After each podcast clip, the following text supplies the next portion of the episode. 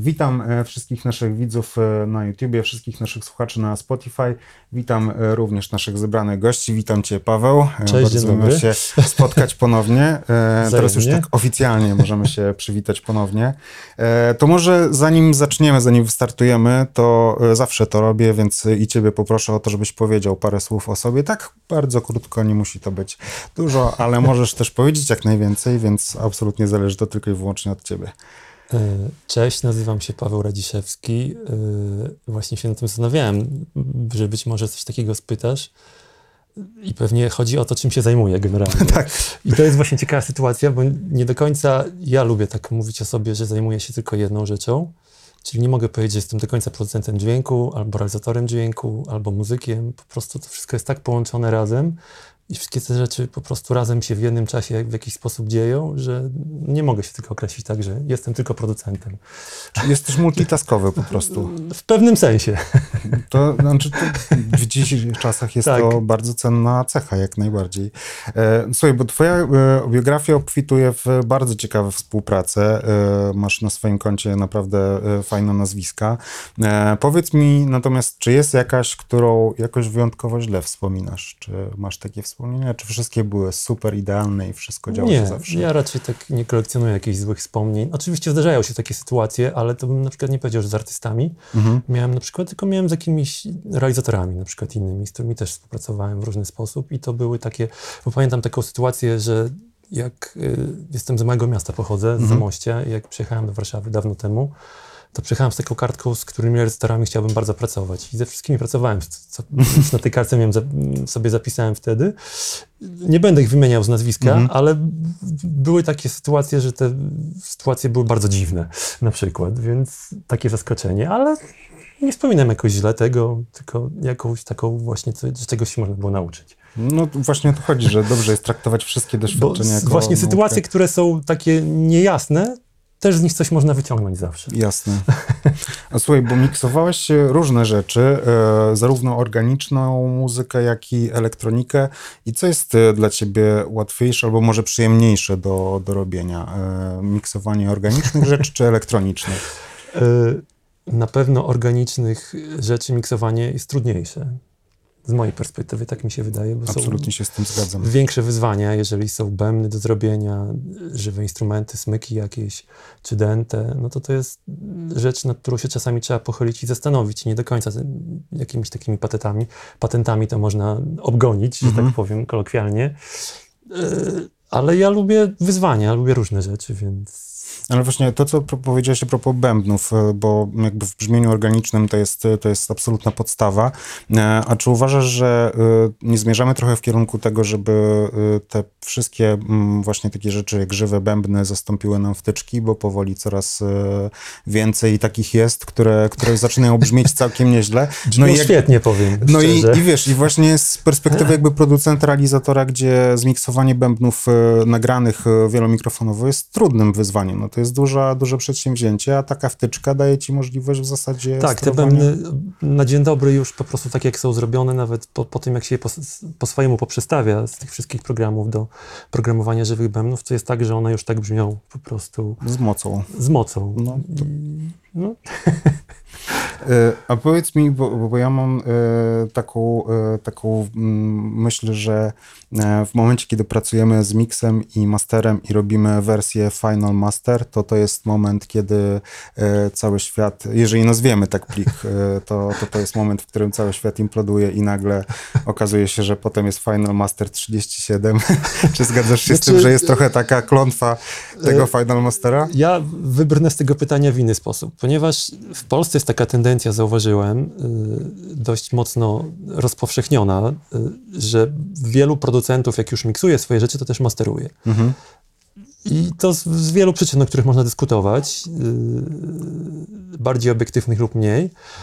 Na świecie jest taka tendencja, że jak jest jakaś tam droga produkcja, to jest producent, jest realizator, są asystenci i jest oddzielnie masteringowiec. Mhm. Ja na przykład staram się w miarę możliwości, że na przykład, bo wiesz, że też, też różne rzeczy tam masterowałem, yy, jak ja coś zmiksuję, to staram się, żeby to masterował ktoś inny na przykład. Mhm.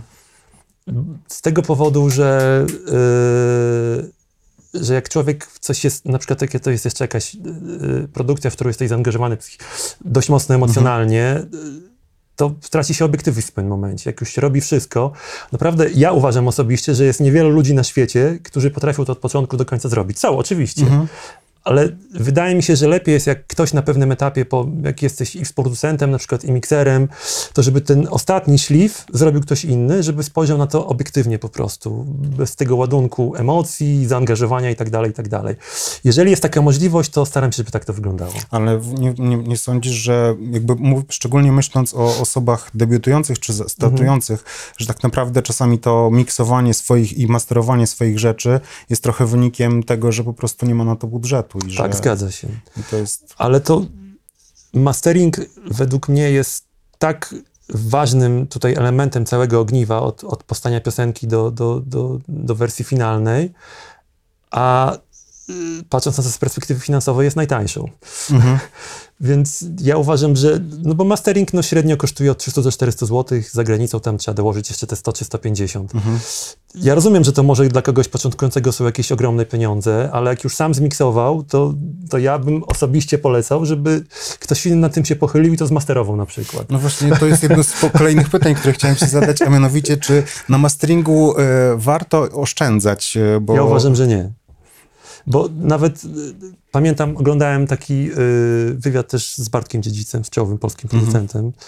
Y, i, I on taką fajną rzecz powiedział, z którą ja się zgadzam, że we, we współczesnym świecie i jak ktoś robi taką muzykę popowo, popolar- popowo-alternatywną, albo już nawet elektroniczną czy hip-hopową, gdzie producent naprawdę ma jakiś taki, że jest to jego wizja, to jest to w stanie sam wszystko zrobić, zmiksować piosenkę.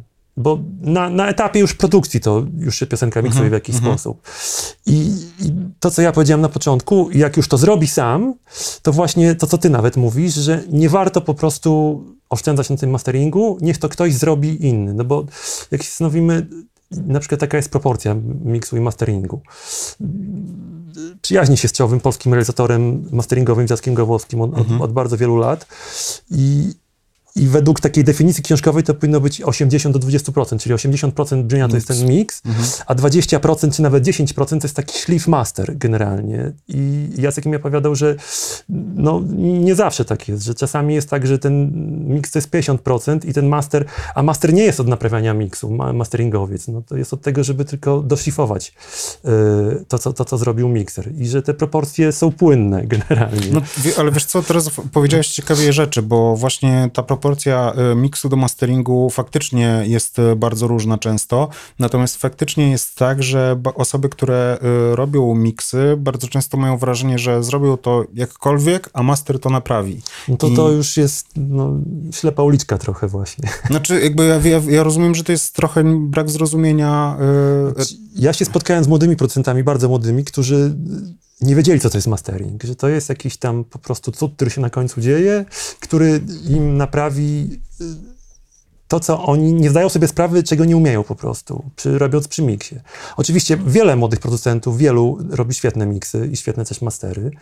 No to jest też, jak to mój mentor, y, świętej pamięci Wojtek Przybylski, realizator dźwięku, taki no, czołowy, topowy polski, y, najważniejszy jest człowiek. Czy, czy, czy, czy producent, czy, czy mikser, czy masteringowiec, człowiek po prostu. Jeżeli człowiek się zgadza, to nawet przy najmniejszej ilości sprzętu, wtyczek i tak dalej, zrobi tak, że będzie działało. No właśnie y, tutaj powiedziałeś o cudzie i, i akurat to też trochę nawiązuje do jednego z moich pytań, bo bardzo często osoby, które zaczynają swoją przygodę z miksem i z masteringiem, mają poczucie, że osoby doświadczone już w fachu mają jakieś magiczne narzędzia, których, do których oni nie mają Znaczy dostępu. mają magiczne narzędzia, znaczy wszyscy mają teraz dostęp do wszystkich narzędzi. To No jest, od kilkunastu lat jest tak, że, że dostęp jest dla wszystkich. Nie wiem, 25 lat temu, czy nawet 20 lat temu, żeby nagrać płytę, to trzeba było wej- wejść do drogiego studia. No teraz no, wystarczy komputer, jakaś tam średnia karta dźwiękowa, pluginy na pokładzie, które są, część można dokupić. Pluginów za free świetnych jest naprawdę tona generalnie, więc narzędzia są. Czyli wracamy do tego, co, co nie ja wymyśliłem, tylko Wojtek Przybylski, człowiek. Znaczy, no też doświadczenie tego uczy. No, człowiek jest najważniejszy. No. A powiedz mi właśnie a propos wtyczek i tych wszystkich e, narzędzi, które są dzisiaj dostępne, czy ty preferujesz pracę e, analogową, czy, czy e, właśnie z wtyczkami? Był taki okres, że miałem y, dość dużo urządzeń analogowych, które miałem powpinane gdzieś tam w auksy, w inserty, ale no odkąd y, to już jest od kilku lat, od kilkunastu, od kilkunastu praktycznie, od kilku tak na poważnie, wtyczki są tak dobrej jakości, emulujące urządzenia analogowe, na przykład Universal Audio, że no, ja nie mam pytań. I, I wiem, że wielu też realizatorów in the box miksuje i w Polsce, i za granicą topowe przeboje, topowe płyty. To jest też kwestia jakiegoś wyboru świadomego yy, zazwyczaj. I też no, zdaję sobie sprawę, że przy produkcjach takich topowych amerykańskich to dużo płyt jest miksowanych analogowo jeszcze, Mhm. ale też dużo przebojów takich popowych, tam Dua Lipa nawet, są miksowane in the box. Znaczy mi się wydaje, że to jest trochę taki kierunek, który, no jakby łatwość, wiesz, dostępu do, do tego po pierwsze, po drugie sposobu spinania jakby tych rzeczy Tak. ze sobą, przywoływania presetów, które są... Rozmawiałem y, jakiś czas temu z Leśkiem Kamińskim, y, też z topowym polskim Mhm. producentem, realizatorem, to, który od 30 ponad lat w studiu S4 radiowym wiele płyt, no setki płyt zmiksował, no i mówi, wiesz Paweł,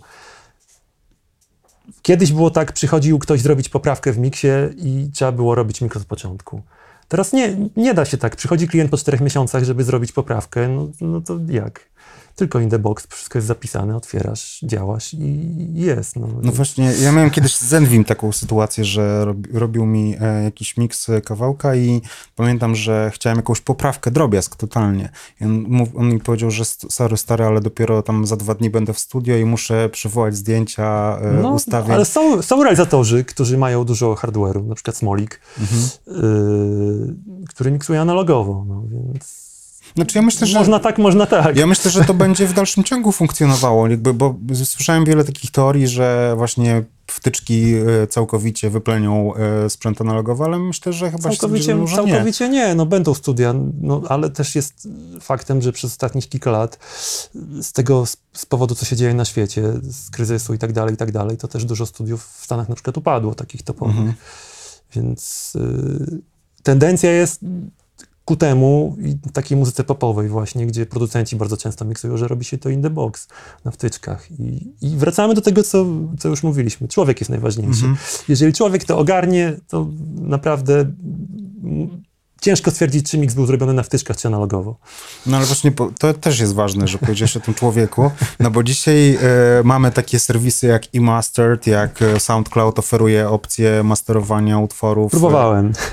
Ja też. E, Znaczy eMastered nie, ale SoundClouda sprawdzałem i to nie wyszło najlepiej. Znaczy nie wiem, który, bo już nie pamiętam, bo to było dawno temu. Wiem, kolega mi z zespołu, w którym gram, pokazał, że jest taka możliwość, że można miks zmasterować online i, i zrobiliśmy po prostu próbę masteru tego online i, i zmasterował Jacek Gawłowski to, co żeśmy miksowali i no, dla mnie no, nie, to nie działa jeszcze akurat. No A, bo- ale takie narzędzia na przykład jak Isotope i, i ich Ozone i, i te wszystkie ułatwienia, które teraz, nie wiem, czy w ogóle korzystasz z, Tak. e, to właśnie to, co w, w, w Neutronie, dziś, znaczy w zasadzie każdy ten ich plugin ma dzisiaj asystenta i możesz tak, naprawdę, Znaczy z asystenta nie korzystam, bo ja jakoś tak sobie po swojemu chcę dojść do...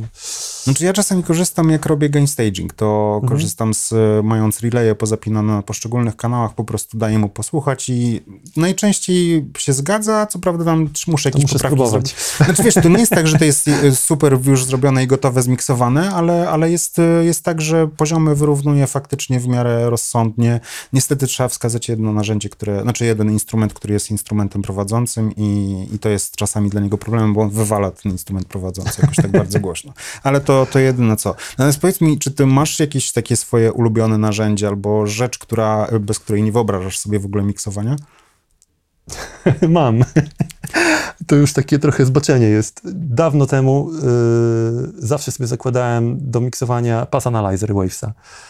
I już jestem tak przyzwyczajony, że są inne jakieś analizatory. Generalnie zawsze sobie zapinam i robię, robię, wracam, patrzę tutaj gdzieś, żeby zobaczyć pasmowo, czy tam, czy poziomy i tak dalej, więc to jest takie narzędzie, które praktycznie mogłoby nie istnieć, ale mam zawsze zapięte już defaultowo. Okej. No Ja mam tak z utility i z relayem właśnie, że to są moje takie absolutne narzędzia, które ja mam zawsze na wtyczkach. Natomiast e, słuchaj, bo ja prowadząc e, zajęcia e, z miksu, e, bardzo często mam, trafiam na temat aranżacji i uważam, że miks może w tej aranżacji absolutnie brać bardzo, e, Tak. grać bardzo dużą rolę. E, I e, jest co najmniej kilka takich pro, pro, projektów, między innymi Rosalia Malamento, utwór, w którym mix po prostu robi cały kawałek, w sensie to, jak jest zaaranżowane, czy to się faktycznie z tym zgadzasz, że jakby mix i aranżacja bardzo często to jest, no nie jedno i to samo, Czy to ale jest- jest... tak samo ważne. To jest temat rzeka, bo to już widziałem w, w, w rozmowach z różnymi artystami i producentami i ludźmi zajmu, zajmującymi się generalnie biznesem muzycznym, bo jak sobie przeanalizujemy, ja tak to postrzegam, no, bo ja jestem uzależniony od muzyki, od słuchania muzyki, od, od, od dziecka pamiętam. Jak przeanalizujemy sobie, z mojej perspektywy, ja to tak widzę, można się ze mną nie zgadzać oczywiście, jak przeanalizujemy takie największe hity, y, takie y, goldies, oldies tam sprzed 40 lat, czy, czy współczesne, piosenki, nie wiem, Phila Collinsa, czy jakieś takich, no, totalne hity, które były hitami i dalej są, wszyscy je znają, to w tych piosenkach zawsze wszystko od początku do końca się zgadza. I to jest od samego początku, czyli najpierw kompozytor skomponował tą piosenkę, czy to jest ten wykonawca, czy nie. Napisał, skomponował świetną piosenkę, autor napisał świetną muzykę.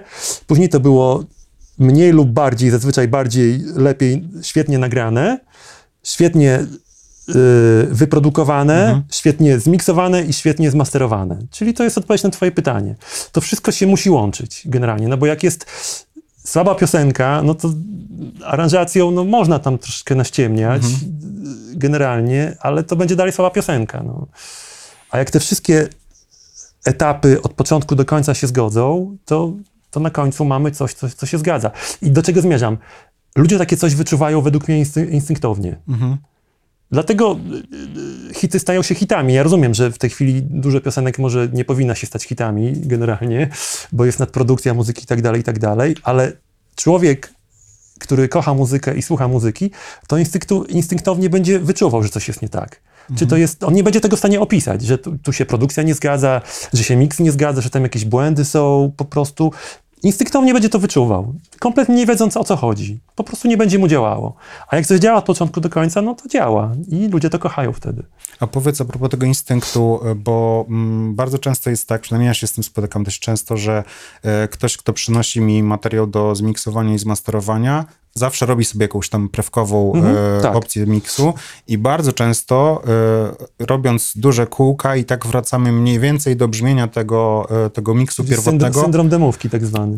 Tak, która, która po prostu jest, są pousuwane błędy z tego, z, tego, z tego miksu. Natomiast powiedz mi, czy ty właśnie jak pracujesz, to starasz się zawsze wywrócić utwór do góry Nie, nogami? nie, czy nie, właśnie no też... to, to jest, jeżeli artysta, producent, czy, czy kompozytor, czy, czy ktokolwiek związany z tą piosenką ma jakąś wizję, no to oczywiście można coś zaproponować. Ja byłem w, nawet po obu stronach, bo ktoś miksował rzeczy, które ja robiłem, y, czy ja miksowałem, które coś robił. I Ja ro, rozumiem, dlaczego tak się dzieje, więc y, jeżeli ktoś, przychodzi ktoś i chce, po, proponuje ci wywróć do, do góry nogami, to zaproponuj coś, bo ja uważam, że to, co ja zrobiłem, to jest słabe, albo chcę, żeby to było inaczej, to jak najbardziej, ale jeżeli ma jakąś wizję, no to mm, ta współpraca pomiędzy producentem a realizatorem powinna tak wyglądać, że realizator yy, kreuje tę wizję producenta po prostu. Tak mi się wydaje. No, tak, tak, tak mi wy- wychodzi z praktyki w jakiś sposób. Nie, ja absolutnie się z tym zgadzam, tylko czasami niestety bywa tak, że właśnie to przywiązanie do demówki, która... Czasami jest że- problem. Tak, bo właśnie okazuje się, że wiesz, że kom, ktoś się jakby zafiksował, przesłuchując, właśnie stracił ten obiektywizm, o którym mówiłeś na początku, Mhm. że właśnie słuchając czegoś ileś tam naście razy, zawsze nam się włącza taki No bo tryb, to że... jest z- zazwyczaj tak, że można założyć lepsze pogłosy, na przykład, bo ktoś nie ma, można w- inny sposób tam różne rzeczy poukładać w miksie i tak dalej, i tak dalej. A jak ktoś się przyzwyczaił i na przykład ma problem, yy, ja komuś daję na przykład, bo mam świetny pogłos, yy, zakładam pogłos taki naprawdę, który będzie dobry, ale ktoś się tak przyzwyczaił do tego swojego starego, że no, nie ma rozmowy. Ale to jest kwestia, można tak i można tak, więc no... Trzeba być po prostu otwartym, mi się wydaje też. Ale jak jak masz coś takiego, że czujesz, że, że jesteś w stanie do kogoś przekonać, kogoś przekonać że, że ta opcja, którą ty proponujesz jest lepsza, to też jest fajnie. Znaczy, ja myślę, że to jest też kwestia bardzo często narzędzi, które mamy my jako profesjonaliści w stosunku do tego, co... Tak jak powiedziałem, znaczy, dobra. No, jakby nie patrzeć, trochę nimi jesteśmy, no, y, ale fakt jest taki, że rzeczywiście bardzo często przychodzi do mnie ktoś, kto ma narzędzia, ale nie jest w stanie jakby uzyskać dokładnie tego samego, co ja na przykład korzystając właśnie z, chociażby z pakietu Isotope, gdzie, nie wiem, mam skalptora i takiego narzędzia jakby no poza słowem to chyba nie ma w zasadzie niczego podobnego, więc, więc wydaje mi się, że, że to jest jakby czasami przewaga właśnie osoby, do której się przychodzi. Człowiek. Znowu wracamy do tego. No tak, to, to w ogóle jest idealna kram, klamra, bo, bo e, będziemy musieli przechodzić do waszych pytań. To ja mam pytanie, w sumie, bo jak powiedziałeś, że jest wielu produ- producentów, którzy nie wiedzą, czym jest master. Ja w sumie tak naprawdę do końca też nie wiem, czym on jest. Jakbyś mógł mniej więcej e, rozjaśnić właśnie, na czym polega cała magia tego. A słyszałeś kiedyś mix, y, znaczy y, zmiksowaną piosenkę bez masteru, słyszałeś kiedyś? No chyba tak, nawet chyba u Ciebie. Mhm. No, Swoją na przykład którąś. no właśnie, Znaczy, takich, to nawet czy, właśnie, czy to jest swoją, tak? Swoją produkcję. czyli wiesz czym jest mix. No tak, tak. A słyszysz jaka jest różnica pomiędzy mixem a masteringiem? Czy słyszysz różnicę generalnie? Chyba, znaczy wiem, że na pewno jest głośniej. No, no właśnie, więc... E, Bo mastering to jest takie pojęcie dość pojemne, więc... No ale, no jeszcze opowiedz, jaką różnicę słyszysz. e, może, a, może też jakby bardziej jest takie, no ja właśnie wyszlifowane, w sensie, że nie wiem, w sensie częstotliwości bardziej są tak wygładzone, nie wiem, tak? No, sensie no. bardziej e, wyzbycie się... Czyli mniej więcej wiesz, tylko nie potrafisz, no, Okej. czyli tak jak rozmawialiśmy y, tutaj, mix y, to jest takie 80%, czyli mikser to jest bardzo ważna, najważniejsza y, kwestia w, już po produkcji y, piosenki, no bo to kreuje, jak ta piosenka będzie wyglądała, jak będzie brzmiała, jakie będą pogłosy, jakie będą proporcje. Oczywiście robi to w porozumieniu z, z producentem, albo sam jest producentem. Czyli musi wszystko poskładać do kupy tak, żeby to działało. Ale y, współczesne wymagania y, konsumentów i, i tych wszystkich platform streamingowych y, i, tej wojny o głośność po prostu piosenek, która jest po prostu już maksymalnie głośna, a jeszcze próbuje głośniej je robić, powoduje, że to wszystko w jakiś sposób musi być znormalizowane. I ten masteringowiec, albo na przykład jak jest taka sytuacja, co w Polsce już się zdarza dość często, ale jeszcze nie tak jak na Zachodzie, że y, jak jest jakaś, jakiś artysta popowy, komercyjny, to jest 10 piosenek i każdą robił inny producent. I teraz, żeby ta, żebyś ty mógł tej płyty później posłuchać z tych wszystkich y, miksów, żeby to cię nie męczyło, że jeden jest inny częstotliwościowo troszeczkę, no bo każdy zmiksuje to inaczej. I te miksy się będą różniły w pewien sposób częstotliwościowo. W jednym będzie więcej dołu, jeden będzie jaśniejszy, więcej miał środka i tak dalej, i tak dalej. To masteringowiec, inżynier, który dostaje te 10 piosenek od różnych producentów, od różnych mikserów, musi spowodować, żeby ta płyta brzmiała spójnie. Czyli to jest taki ostatni szlif, gdzie on wyrównuje po prostu y, częstotliwości, y, może proporcje zmienić, jeżeli w stemach dostał, bo też się takie rzeczy praktykuje. Y, I wyrównać dynamicznie na samym końcu, żeby to po prostu wszystko ładnie współgrało. No, w takim skrócie chyba. Nie wiem, czy... Jest okej. Może ja dopytam jeszcze a propos tego masteru. Czy mm, to też polega na tym, że mm, jeśli masz dostęp do poszczególnych ścieżek, Mhm. E, żeby poszczególne ścieżki też naprawiać, ewentualnie gdzieś tam właśnie mm, gdzieś za dużo basu, to go zmniejszyć. Tak, i teraz bo, ja bo, wiele... bo czasem właśnie podczas tego mm, masteringu i ustawienia lufsów Aha. e, dochodzi do tego, że to, co zrobiło się w miksie, e, powiedzmy na basie, zaczyna coś no, przestarowywać, tak, że powiedzmy jak podgłaśniasz, tak, w, w masteringu już. I Dlatego... nagle się Mhm. okazuje, że to, co brzmiało w miksie fajnie, to podczas masteringu brzmi już gorzej. Dlatego ja jestem rentownikiem i praktykuję to bardzo często. Znaczy zazwyczaj tak robię, jak ja miksuję, to zgrywam to wszystko do kilku stemów. To jest dość mocno praktykowane na świecie i w Polsce też. I przerobiłem to z Jackiem Gawłowskim właśnie z, z czołowym polskim masteringowcem. Wiele rozmów przeprowadziłem i uważam, że to jest najle, naj, na, najlepsza droga w tej chwili, żeby piosenka brzmiała fajnie, ponieważ jak oddasz masteringo, inżynierowi masteringu miks lewy, prawy, to on ma tam jakiś zakres ingerencji, ale w proporcji na przykład albo tego, żeby podciąć y, sam beat, czyli bębny, albo, albo sam bass, to już ta ingerencja nie jest taka mocna w mix stereo. A jeżeli oddasz w temach, tak jak po prostu piosenka podzieli się na grupy, czyli załóżmy bębny, bas, klawisze, gitary, y, wokal i chórki, to w jakiś sposób może zaingerować w to o wiele większy i spowodować na przykład, że będzie większa dynamika w masterze. Okej, czyli nie, każ, nie, nie, nie każdy element... Nie każdy element, nie, nie, no bo wiesz, bo to zgry, jak, jak, miksujesz piosen, grupę, jak tak? miksujesz piosenkę, to praktycznie słyszysz y, kanał lewy, prawy, miks sobie słuchasz, ale możesz to zgrać później podczas tego, y, podczas bounce'u jakiegoś tam, czy mixdownu, zależy od, od programu, czy tam jeszcze to się inaczej nazywa, Renderowanie. tak, no, renderowanie i tak dalej, możesz zgrać y, na grupy instrumentów. Jeżeli nie ma na masterze założonych żadnych już kompresorów, limiterów i tak dalej, czyli czysty mix zupełny, można podzielić po prostu na stemy i tak wysłać inżynierowi mastering, y, od masteringu. I wtedy y, on może więcej zrobić dla dobra y, masteru na końcu. Okej. Czyli może bardziej zaingerować te wszystkie rzeczy, o których ty mówiłeś. To znaczy, No bo jak ma mix bardziej te- zaingerować, ale grupowo, tak? W sensie, Tak, grupowo, no wtedy- perkusję przerabia, a nie... Znaczy to nie jest, że przerabia, ale może po prostu... Znaczy, tak się wyraziłem, ale całą perkusję, Tak. a nie poszczególne ślady Tak, tak, tak, tak, tak, tak, tak, dokładnie. No bo na przykład jak masz zgrany, nawet jak, jak masz zgrany e, bas z bębnami, no to już wiesz, jak coś jest jakiś błąd w miksie i coś tam nie działa, że ten bas po prostu się znosi ze stopą i tak dalej, i tak dalej, no to już nie zaingeruje. A jak ma oddzielnie, No dobra, to może to grupie naprawić. rzeczywiście, czy lepiej mieć to oddzielnie? Czyli na przykład perkusja, załóżmy, masz bęben oddzielnie, talerz oddzielnie. no nie, talerz oddzielnie już nie, no to, to już wiesz, umawiamy się po prostu, tak, takim standardem jest, że tych stemów jest tylko kilka, czyli po prostu Okej, bębny, bas i to są pliki stereo już oczywiście, tak jak No po rozumiem. prostu zgrane ze wszystkimi efektami, tak jak w miksie Mhm, jest mhm, i, i wtedy inżynier masteringu może zrobić więcej. Może uzyskać większą dynamikę po prostu. Niż jakby masterował na pliku stereo. No bo wiesz, no, może tam coś popodcinać, różne rzeczy porobić, yy, ale jak już, żeby uzyskać taką głośność, jaka w tej chwili jest wymagana, no to na pliku stereo jest trudniej zrobić niż, niż na stemach. Mhm. A jak się taką głośność, tą dynamikę uzyskuje, powiększa?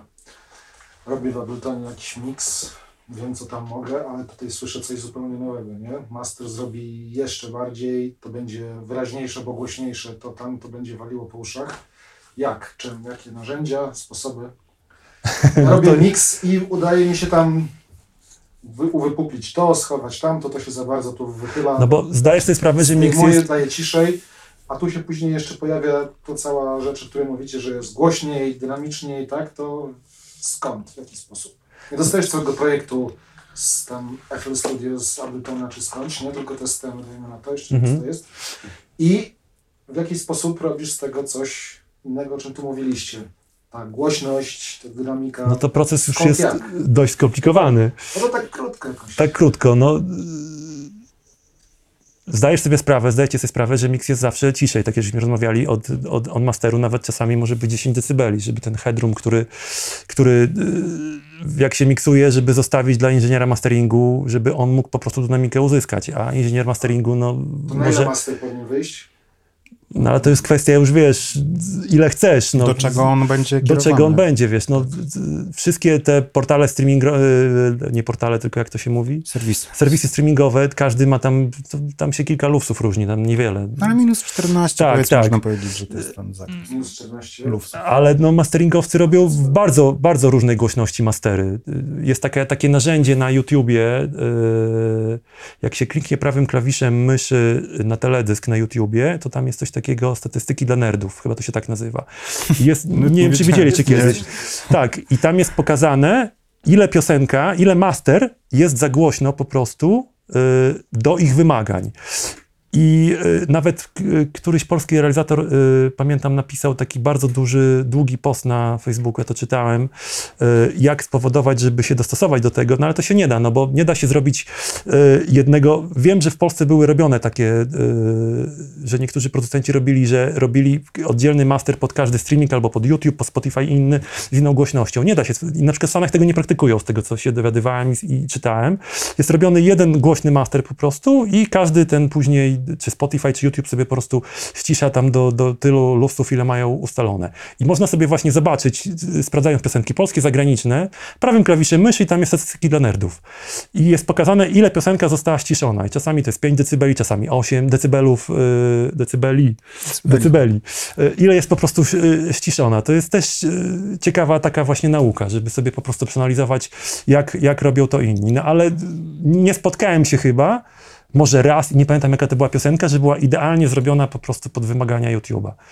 A wszystkie hity zagraniczne zawsze są po prostu albo za głośno, albo gdzieś, Czyli wiesz... to, to jest taka, sugerujesz, że tak naprawdę należałoby tak robić? Żeby, Znaczy ja nie sugeruję, było- no bo wydaje mi się, że to się żeby tak... to było Znaczy, głośniej, żeby sobie właśnie każdy tam... czy- Znaczy, czy YouTube, ja, to ja mogę, mogę tylko obcinać, bo- wtrą- Bo wtrącić. ja mam taką szkołę, niestety, w tym momencie może, mogę powiedzieć, że niestety, że jednak pod każdą tą platformę trzeba e, dostosować te lusy, do- dostosować tą nie, no właśnie nie. Znaczy, jak zrobisz master, y, to Loudness y, Penalty jest taka strona, która mówi, ile dokładnie będzie to ściszane przez Tak, poszczególne takie serwisy. pluginy nawet są już. Tak, tak, To to jest, to Jest kilka pluginów takich, że można sobie włożyć i on ci pokaże po prostu, ile będzie ściszone. Ale to, to i tak automat zrobi. Bez względu na to, jak zrobisz, to Spotify ma inne wymagania, Tidal ma inne, YouTube ma inne. Nie chcę. Oni tylko ciszają, czy też podgłośniają? Ściszają. Jakby, jak Wydaje mi się, Nie, robią głośniej. Ktoś tak robią, zrobisz głośnie? za cicho, to też... robią Tak, głośniej, tak, bo oni, chodzi to o jest, to, no, to oni to normalizują. No tak, a jak z jakością wtedy tego twojego utworu zmiksowanego, zmasterowanego? Jeżeli jest dobrze Kiedy zmi- oni ucinają, albo... Jeżeli jest dobrze zmasteri- zmas- zmiksowany i zmasterowany przez naprawdę y, kogoś, kto, kto to kuma, dlatego ja zawsze to, to zacząłem od tego, że ja uważam, ja że, po, żeby ktoś, że, żeby lepiej, żeby ten ostatni szlif piosenki naszej produkcji, nawet jak samemu ją miksujemy, żeby ktoś zmasterował, kto naprawdę się tym profesjonalnie zajmuje, od początku do końca. I to jest według, wtedy gwarancją to, że ta piosenka zostanie we wszystkich tych yy, serwisach streamingowych po prostu w odpowiedni sposób znormalizowana. Że nie będzie żadnej ściemy, że gdzieś tam się nie przesteruje, że będzie, że nie będzie odstawała po prostu od innych. No bo oni to robią dlatego, że piosenki z całego świata, tak jak żeśmy rozmawiali dzisiaj z Michałem, 68 tysięcy piosenek jest dziennie wkładanych do Spotify'a. I one będą się różniły dynamiką, będą się różniły brzmieniem i oni po to to zrobili te narzędzia, żeby to wyrównać wszystko, żeby słuchacz, który siedzi po prostu przed Spotify'em czy na słuchawkach słucha, nie miał skoków dynamiki pomiędzy piosenkami i skoków brzmienia po prostu, więc...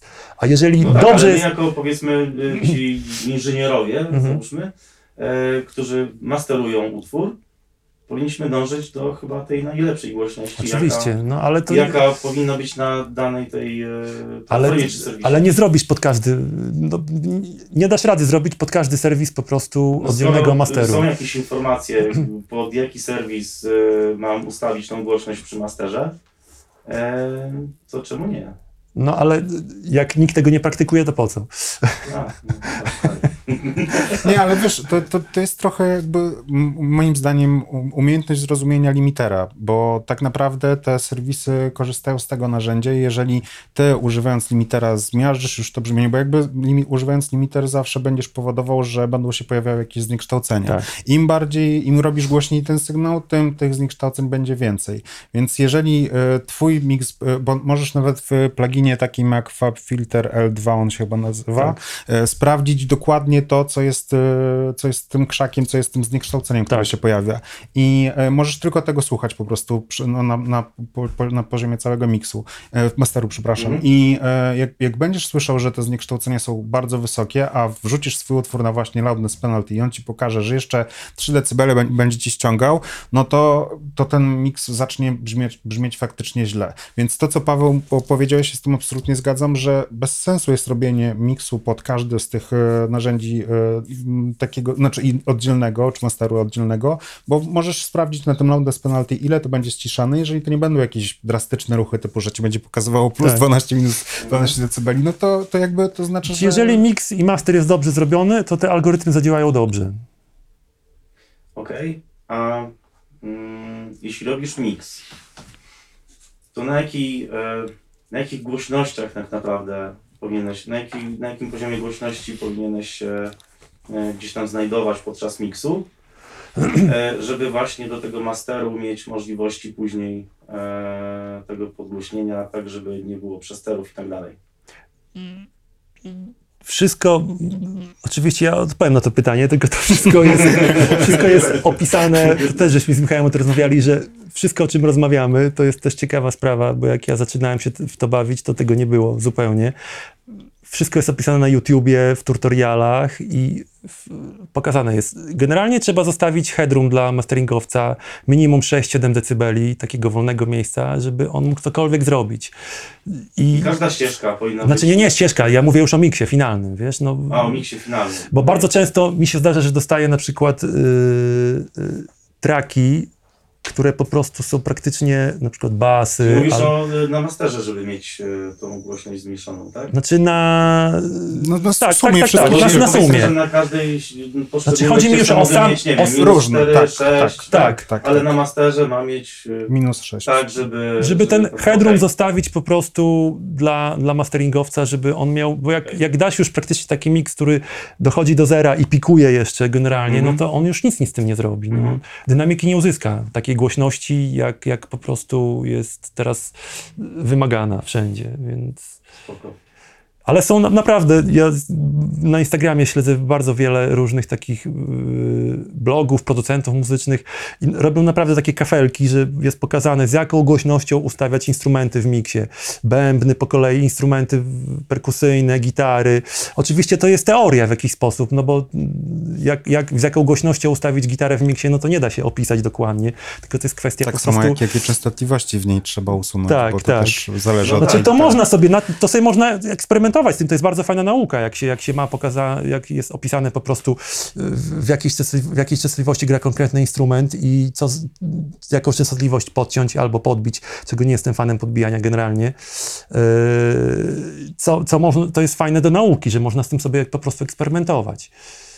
To jest wszystko opisane. Ale też w każdym utworze załóżmy, powiedzmy, inaczej będzie wymagało. Dokładnie, tak, dokładnie, no bo to jest kwestia- gitara ma być więcej, głośniej. Ma być mniej, tak, no jakby słyszalna, czy... Wiesz, to też, bo, bo to, co Paweł powiedział, ja się z jednej strony z tym zgadzam, a z drugiej trochę nie. W sensie a propos takie, takich e, sztywnych zasad e, tego, co podbijać, co obcinać, bo nie wiem, masz Stratocastera, to będziesz go realizował trochę inaczej niż Telecastera. Jakby da się pewien zakres częstotliwości określić, który będzie właściwy do podbicia na przykład dla danego instrumentu, ale naprawdę w zależności od utworu, tego jaka ta, jaki ta gitara ma mieć charakter, to ten sposób miksowania i equalizowania będzie się różnił, nie? Za, W pewien sposób tak. Znaczy, ja jestem zwolennikiem tego, że. Bo z doświadczenia też wiem, y, że jak jest dobrze nagrany instrument, to z nim nie trzeba dużo robić. Bo też pamiętam, jak sam zaczynałem i wielu realizatorów czy producentów ma taką tendencję, że nagrywa instrument i uważa, że brzmi mu po prostu ciemno i podbija po prostu tam górę, środek. A zasada jest taka, i to nawet w szkole tego u- uczą i wszyscy realizatorzy to o tym mówią, że jak podetniesz dół w instrumencie, to on się otworzy na górze generalnie. Będzie troszeczkę jaśniejszy w tym górnym środku. I no bo zabierasz mu po prostu to, co buczy i tak dalej, i tak dalej. Więc taką zasadą najpierw trzeba się zastanowić, co trzeba podciąć, a dopiero później już ostatecznie, jeżeli trzeba, to coś podbijać. A ja nie jestem zwolennikiem generalnie podbijania czegokolwiek equalizerem, bo z tego są tylko problemy. Znaczy ja uczę, żeby podbijać, ale maksymalnie do plus 4. Nie, oczywiście, plus czasami trzeba, jak się kreuje brzmienie jakieś, więc no to nie jest tak, że zasady są po to, żeby je łamać, no więc... No Billie Eilish to, jest to, tego to najlepszym też bardzo zależy, bo powiedzmy, że jak masz, nie wiem, wokal nagrany mm, powiedzmy, no, w kiepskich warunkach, no, że tak to Mhm. nazwę, e, i, i, musisz tam bardzo dużo powycinać. Rezonansów, nierezonansów i tak dalej, szumów. E, no to on ci się robi bardzo taki właśnie przytłumiony, płaski e, i jeszcze później, nie wiem, założysz kompresor na to, no to w zasadzie można powiedzieć, że musisz coś jednak z tego gdzieś wydobyć, jakoś podbić. Tą... Znaczy, Ale to jest, jest, no powiedz ty, Nie, ja... bo to, co Paweł powiedział wcześniej, jest trochę odpowiedzią na to, że jeż, jeżeli masz do, dostarczone, dobrze zreali- zrealizowane ślady, No to tak, jakby nie musisz robić jakichś kombinacji tak, alpejskich. ale jak jakby- masz właśnie źle, to ja mówię o tej drugiej opcji. No wiadomo, że, że jakby nie żyjemy w świecie idealnym i nie dostajemy zawsze śladów, które są po prostu perfekcyjnie zrealizowane i tak dalej, więc trzeba czasami się postarać, ale to też nie jest tak, że będziesz w stanie odratować wszystko, że jakby osoba miksująca jest w stanie uratować każdy błąd y, spartaczony na, na poziomie czasami się nie da, rejestracji. no. tak. No tak. Ale jest... No, ale jest dążysz do tego jak najlepszego. Tak, oczywiście. Ale jest Oczywiście. też taka, y, y, takie wyjście z sytuacji, które ja bardzo często stosuję, czy to jest po prostu inny sposób, bo jest wiele pluginów w tej chwili bardzo różnych, bardzo zaawansowanych, które zrobią to samo, co korektor, po prostu tylko w inny sposób. Jakieś enha enhancery, excitery, nasycenie jakąś taśmą z plugina też spowoduje, że, że ten instrument czy wokal się otworzy w jakiś Mhm. sposób. Niekoniecznie trzeba od razu brać korektor i tam, nie wiem, te 7 tysięcy czy 10 tysięcy po prostu o 5 decybeli. O, jak jest fajnie wtedy. Mhm. Zgadzasz się ze mną? Zgadzam się, szczególnie w sytuacji, w której mamy przeekwalizowaną rzecz, bo czasami zdarza się tak, że ktoś na przykład od, odetnie niepotrzebnie wysokie częstotliwości i nie jesteśmy w stanie jakby ich fizycznie odzyskać, ale za pomocą excitera możemy trochę nasycić, nie? W tej, w Tak, tej zgadzam grze. się. Ja zawsze jak rozmawiam, jak mam możliwość porozmawiania z kimś, yy, jak będę miksował jakąś piosenkę, którą ktoś inny nagrywał niż ja na przykład i jak mi dostarcza ślady, to ja bardzo proszę, żeby mi na przykład wyłączył wszystkie equalizery, które ma i zostawił mi tylko takie, takie rzeczy, które uważa, że y, jak jest procentem tej piosenki, żeby zostawił, że jakaś automatyka jest, że coś w panoramie chodzi, albo są jakieś efekty modulujące pozakładane, które po prostu kreują dźwięk, brzmienie w jakiś sposób, a wszelkie jakieś właśnie kompresory, equalizery, takie rzeczy które ktoś może na etapie tego nie wiedzieć albo jakiś błąd popełnić, żeby po prostu były wyłączone. Okej, czyli wolisz po prostu zrobić to od A do, D, do Z Tak. sam. Zdecydowanie. Ale jak ktoś jest pewny, że na przykład założył sobie jakiś tam phaser czy chorus i takie ma być. brzmienie, tak ma być, to proszę bardzo. Na, albo na przykład, że jest pewny, że chce mieć taki pogłos na, na przykład na wokalu, to poproszę o powrót pogłosu. Żeby ten pogłos nie był nagrany z wokalem. Powód. No tak. Powrót, powrót. Powrót pogłosu. powód, czyli ślad po- Ja po- zrozumiałem powód. Nie, nie, po, po, po, Powrót, powrót, Czyli Teraz, po prostu wysyła, wysyła y, sendem po prostu na, na pogłos to, co, to, co chce i po prostu powrót pogłosów mi sam nagrywa i jego zawsze sobie można, y, nawet bez processingu y, tego, który jest tam, jakiś equalizer, czy jakiś kompresor i tak dalej, i tak dalej. Jak jest powrót pogłosu nagrany, to jest, zawsze można z tym jeszcze podnieść, zmniejszyć, czy nawet zekwalizować, czy coś zrobić. To, ale będzie ten pogłos, który chciał producent na przykład. Ale jak już dostaniesz wokal z nagranym pogłosem, to już no, mało można zrobić wtedy. No tak. no tak. To ja dopiero zaczynam, więc... Nie no, spoko. A robisz ekspery- często eksperymentujesz w ogóle przy masteringu, czy tak po Bożemu raczej rob, robisz rzeczy, to zależy od... Tak jak jakie powiedziałem-? Unikam masteringowania tego, co robię. Aha. No dobra, a przy miksie. Przy miksie tak, cały czas. No bo oczywiście mam swoje jakieś patenty, jakieś mam yy, pozakładane po prostu, jak zaczynam mix, to sobie importuję po prostu ustawienia, yy, które wiem, że i pluginy, żeby po prostu tego nie, nie siedzieć, po prostu nie szukać w, kilkuset pluginach, które posiadam, że chcę ten, yy, to już po prostu jakiś, jak to się nazywa, taki... Workflow? No, workflow, jest, jest inne określenie. E, mam przygotowany, ale oczywiście no, trzeba eksperymentować, no bo jak jest i, i różne instrumenty, to, to nawet w trakcie przychodzą różne pomysły, więc y, bardzo często eksperymentuję na przykład, wiem jakie brzmienie chcę uzyskać, a ekspery- eksperymentuję na przykład z pogłosem, bo mam pogłosów bardzo dużo w pluginach. Mam plugin zewnętrzny, jeden świetny, bo mam Bricasti, chyba najlepszy plugin, y, pogłos jaki jest w tej chwili zewnętrzny y, i zazwyczaj go daję na główny wokal, ale bardzo często eksperymentuję z pogłosami różnymi z, y, na, na pozostałe ślady. I to mi zabiera na przykład najwięcej czasu, zauważyłem, że sp- sprawdzam taki pogłos, nie pasuje mi, sprawdzam następny, czasami się łapię na tym, że potrafię 5-6 różnych po prostu, czy 7 pluginów y, sprawdzić i ten, który mi najbardziej pasuje do konkretnego brzmienia, bo to nie jest tak, że, że leksykon po prostu w pluginie i będzie na wszystkim świetnie i będzie milion dolarów od razu. Nie, no czasami jest, jak można poglądać tutoriale różne, czasami tanie po prostu pogłosy, naprawdę tanie, takie z 80 lat jakieś powodują coś, że jest coś takiego, że po prostu to fajnie brzmi.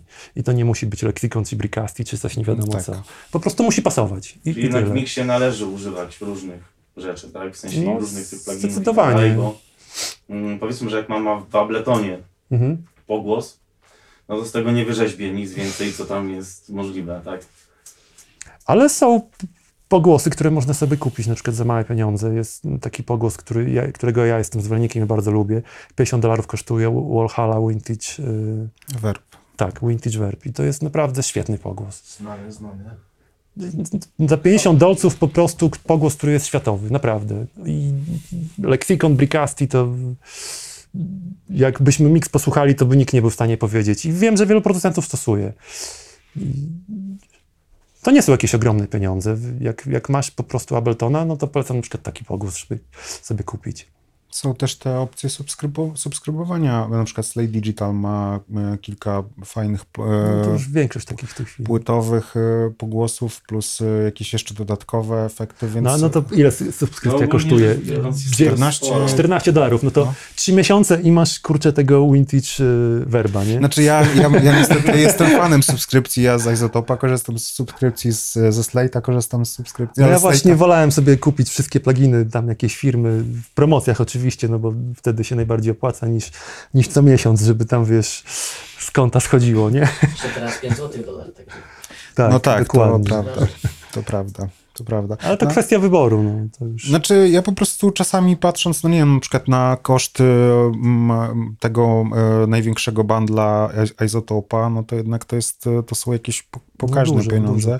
A, a w tej subskrypcji miesięcznej, gdzie kosztuje to chyba 17 albo 19 dolarów, znaczy jakby No ale ile płacę sub- finalnie, subskrybujesz, no? płacę finalnie więcej, oczywiście, No że właśnie, tak. Ale z Ale drugiej strony pod, Tak, tak, tak, tak jest, tak jak powiedział, no, co, co, co kto woli. Tak? to ja wolę co poczekać na pasuje, Black tak? Friday i się po prostu na No cały właśnie. rok zaopatrzyć. Raz, raz a porządnie wydać pieniądze. Znaczy ja jestem zwolennikiem czegoś takiego, powiem ja, ja, ja, Ja, ja, ja, w sumie też, ale jeśli chodzi o te pluginy. Ja jeśli chodzi o subskrypcję, to uważam, że jakby to, co, to czym one wygrywają z, kup, z zakupem z, y, pluginu, to jest to, że masz wszystkie upda- pra, w praktycznie jest w większości takiego. masz update'y za darmo. Nie, Mhm. nie, nie wiem, czy jakaś subskrypcja jest taka, która nie daje tych update'ów faktycznie. I to jest jakby coś, ale to nie jest przewaga na zasadzie, no bo tak Mhm. jak Paweł powiedział, To jest to jest kwestia wyboru. tak, no. albo raz wydasz y, jakąś tam pokaźną kwotę, albo po prostu wydasz trzy To jest razy kwestia- więcej. Kwestia tylko- mentalu bardziej Ale tak, tego człowieka. tak nie poczujesz. No o to chodzi, o to chodzi, szczególnie jak wiecie, no po, dla nas y, Polaków y, y, Gdzieś tam co miesiąc ceny w dolarach, niestety jak się to przeliczy na złotówki, No, to wychodzi tak. trochę niefajnie czasami, no. Dobrze, słuchajcie, to przede wszystkim tak, Paweł, tobie dziękuję bardzo Bardzo za dziękuję, spotkanie. bardzo mi było Super miło.